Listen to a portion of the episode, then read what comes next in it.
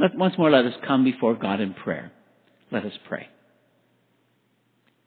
Gracious God, your word has power to change our lives and to create a whole new world. As we meditate on your word this day, fill us with your Holy Spirit, that we may treasure your word with our whole hearts and fix our eyes on you. We pray these things in Jesus' name. Amen.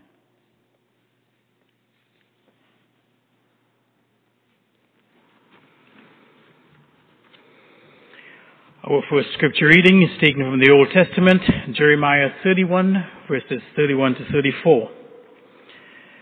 The days are surely coming, says the Lord, when I will make a new covenant with the house of Israel and the house of Judah. It will not be like the covenant that I made with their ancestors when I took them by the hand to bring them out of the land of Egypt, a covenant that they broke, though I was their husband, says the Lord. But this is the covenant that I will make with the house of Israel after those days, says the Lord. I will put my law within them, and I will write it on their hearts, and I will be their God, and they shall be my people. No longer shall they teach one another, or say to each other, Know the Lord, for they shall all know me, from the least of them to the greatest, says the Lord, for I will forgive their iniquity and remember their sin no more. Our second reading is a responsive psalm, Psalm 51. Have mercy on me, O God, according to your steadfast love. According to your abundant mercy, blot out my transgressions. Wash me thoroughly from my iniquity and cleanse me from my sin. For I know, For I know my transgressions, and my sin is ever before me. Against you, you alone, have I sinned and what and done what is evil in your sight. So that, So that you are justified in your sentence and blameless when you pass judgment. Indeed, I was born guilty, a sinner when my mother conceived me. You desire truth in the inward being. Therefore, teach me wisdom in my secret heart. Purge me with hyssop, and I shall be clean. Wash me, and I shall be whiter than snow. Let me hear joy and gladness. Let the bones that you have crushed rejoice. Hide your face from my sins, and blot out my iniquities. Create in me a clean heart, O God, and put a new and right spirit within me. Do not cast me away from your presence, and do not take your Holy Spirit from me. Restore to me the joy of your salvation, and sustain in me a willing spirit.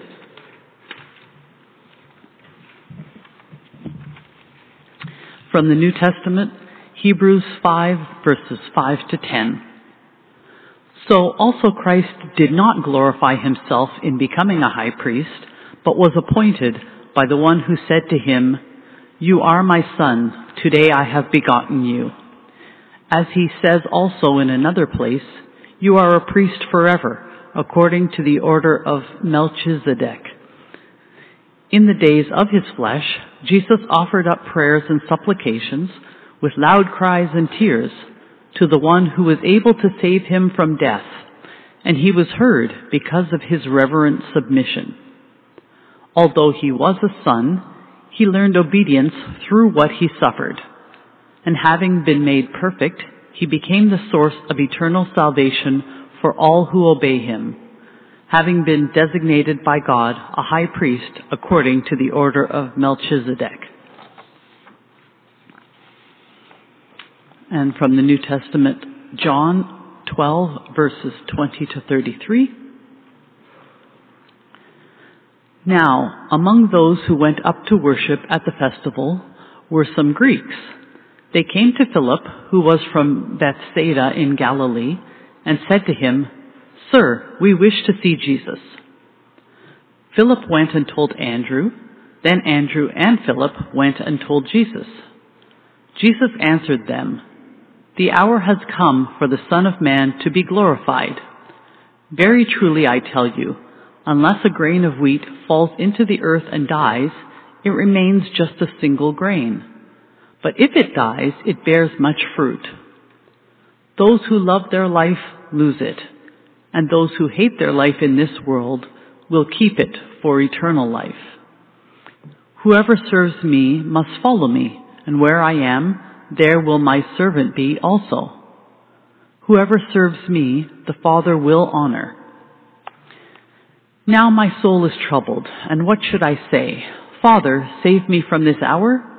No, it is for this reason that I have come to this hour. Father, glorify your name. Then a voice came from heaven. I have glorified it, and I will glorify it again. The crowd standing there heard it and said that it was thunder. Others said, An angel has spoken to him. Jesus answered, This voice has come for your sake, not for mine. This is the word of the Lord. Thanks be to God for his word to us. Friends in Christ, what I say to you this morning is proclaimed in the name of the Father, and of the Son, and of the Holy Spirit. Amen. Have you seen Jesus?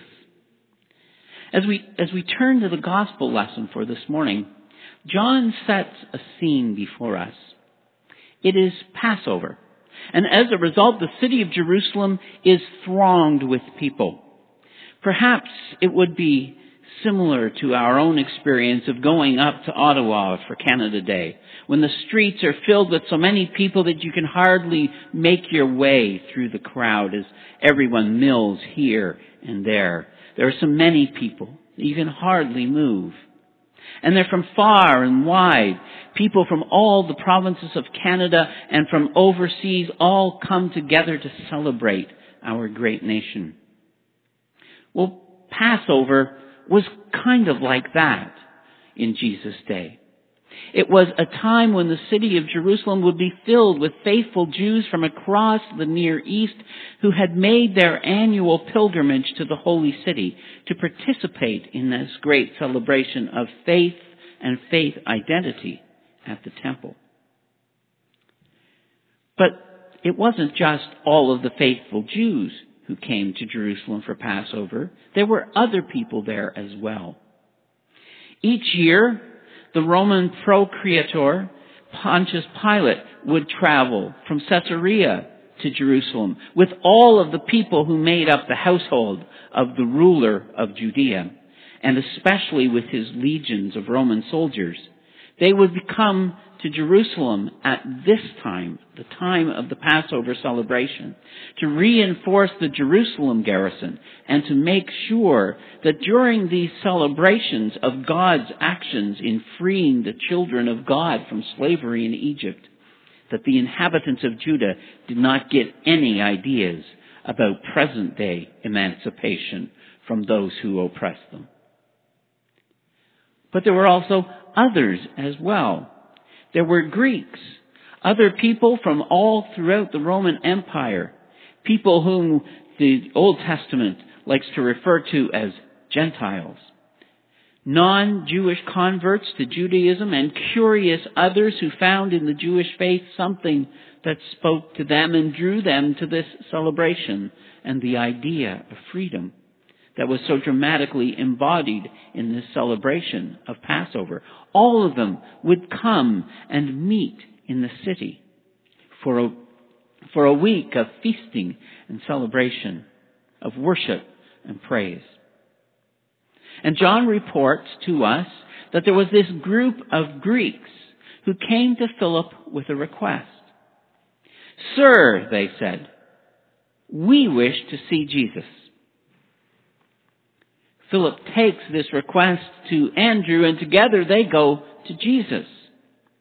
And Jesus answers them, the hour has come for the Son of Man to be glorified. And then he goes on to teach, enter into a discussion with his disciples about how a grain of wheat must be buried in the ground for it to bear fruit. Jesus' response to this request is an important turning point in John's gospel. One of, on seven occasions before this in the Gospel of John, either John says or, or sorry, pardon, pardon me, either Jesus says or John shares with us, the reader, that Jesus' hour had not yet come.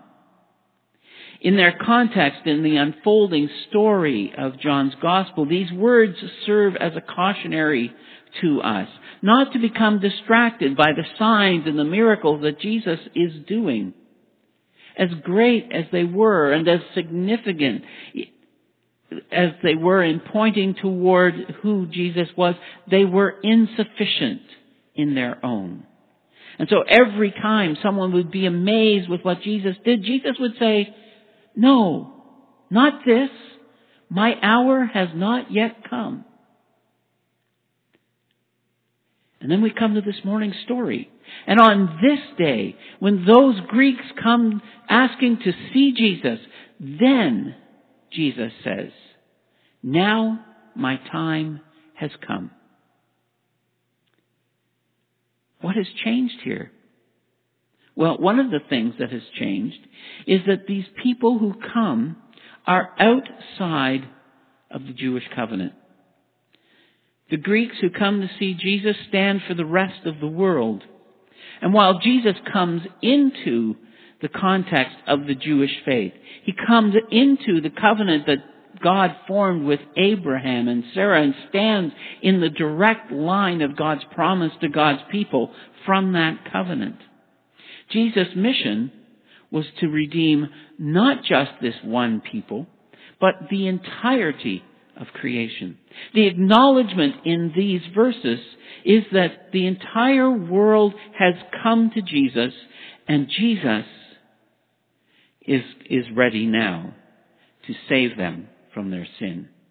That's one of the things that we learn in this text this morning. There are two very critical parts of Jesus' identity that are contained in this text. The first is universality. The second is this. That knowing and understanding who Jesus is can only be found in, in our understanding of Jesus' nature of self-emptying love. Once he learns that the, that the Greeks have come to speak to him, Jesus then turns to his disciples and gives them this teaching. For those of us who grew up with the King James Version of the Bible, this starts with, Verily, verily, I say unto you, which always means in the Gospel of Mark, pay attention to these words. But today we would say, very truly, I tell you, unless a grain of wheat falls into the earth and dies, it remains just a single grain. But if it dies, it bears much fruit. Those who love their life will lose it, and those who hate their life in this world will keep it for an eternity. Whoever serves me must follow me, and where I am, there will my servant be also. Whoever serves me, the Father will honor. It is impossible for us to fully know Jesus without understanding that Jesus Christ came into the world to atone for the sins of the world, to pay the ransom for our sin and to sin and to remend and to mend the relationship that once existed between God and creation. Just a couple of weeks ago, I was asked by an acquaintance if I could explain for him the differences between all of the various religions that are out there. My first reaction, interior, was, wow, that's a big question. I'm not sure I'm ready for that. But I said I would give it a try. And as part of that discussion, we noted that there are several religions that acknowledge the presence of Jesus in human history. And each deals with them in, with Jesus in different ways. I'm sure you've heard people in your own cohort say things like, they believe maybe that Jesus was a great teacher, but they're not sure that he was a Messiah. Perhaps they might even go so far as to say that Jesus was a prophet, but they're not sure about the fact that He is a Savior. What is missing from this understanding is the salvific nature or work of Jesus. That Jesus didn't just come to teach good lessons. Jesus didn't just come to be the mouthpiece for God, but that Jesus was himself very God, and that on the cross, Jesus dies and redeems us from our sin. It is the central tenet of our Christian faith. With each passing week now, in these latter days of Lent, we draw closer and closer to the cross.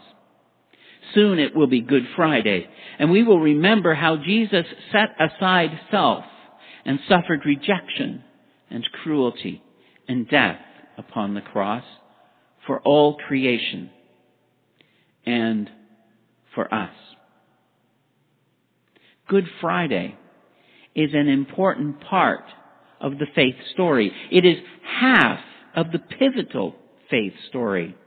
Our sin is taken from us on Good Friday as Jesus dies on the cross and we receive new life each day as Jesus is raised.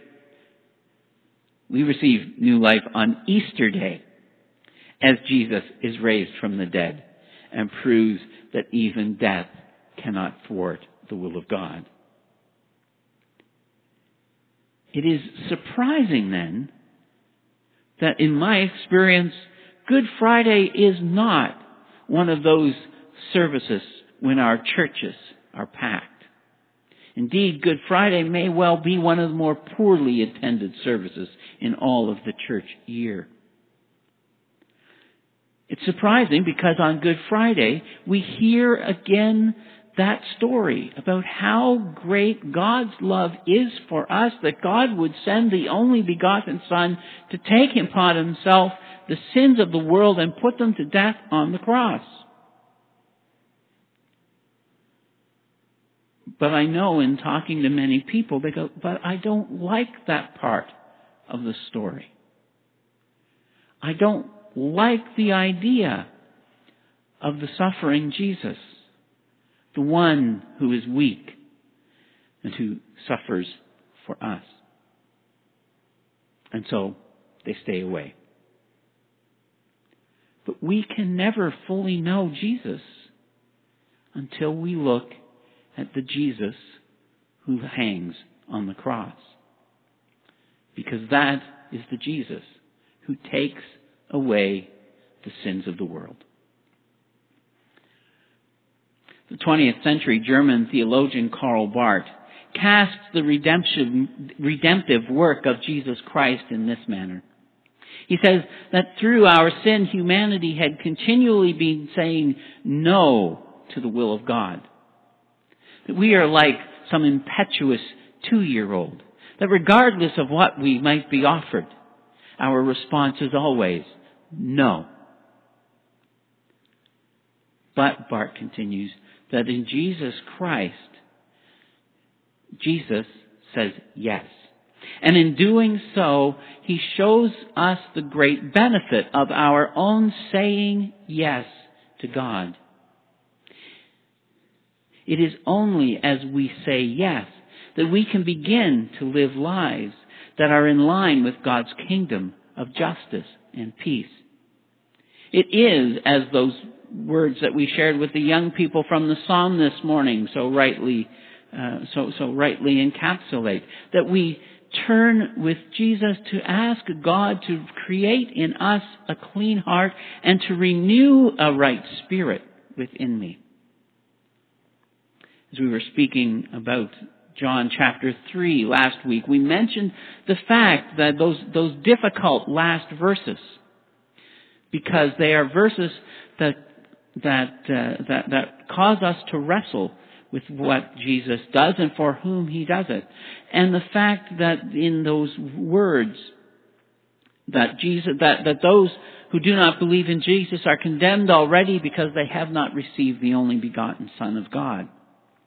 There holds out for us and for all the invitation to become, to become renewed in our lives of faith and to receive that renewal in Jesus.